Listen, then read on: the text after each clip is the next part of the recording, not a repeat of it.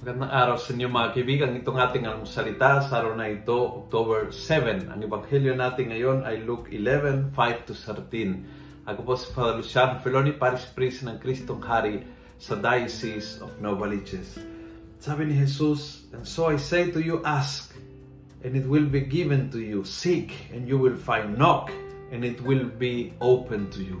Nagustuhan ko itong uh, sequence of words. Hindi lang humingi, kundi maghanap din, kumatok din. Kumbaga, siguraduhin mo na yung paghingi mo ay hindi passive, na basta parang wish ko lang. Hindi ganoon ang ating kristyanong pagdarasal. Ang ating pagdarasal is buong puso'y pinakatiwala mo sa Panginoon ang hinahanap ng puso mo and at the same time, naghahanap kung saan kaya yung tugon. Kasi ang, ang, ang sagot ng Panginoon ay darating sa mga paraan na minsan hindi mo akalain o hindi mo inaasahan. And then you not only ask but also seek and then kumakatok.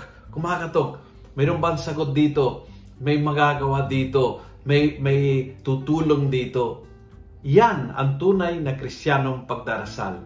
Hindi lang itinaas sa Panginoon ang ating samo, kundi itinaas sa Kanya ang ating samo, naghahanap ang tugon, kumakatok hanggang sa matagpuan. When you have that attitude, na hindi ako titigil hanggang hindi ko makuha ang gusto ng Panginoon para sa akin at hindi ko may sakatuparan ng kanyang kalooban. When you have that, yung hangarin mo ay ganyang kalakas, tiyak, tiyak, matagpuan mo ang hinahanap ng iyong puso.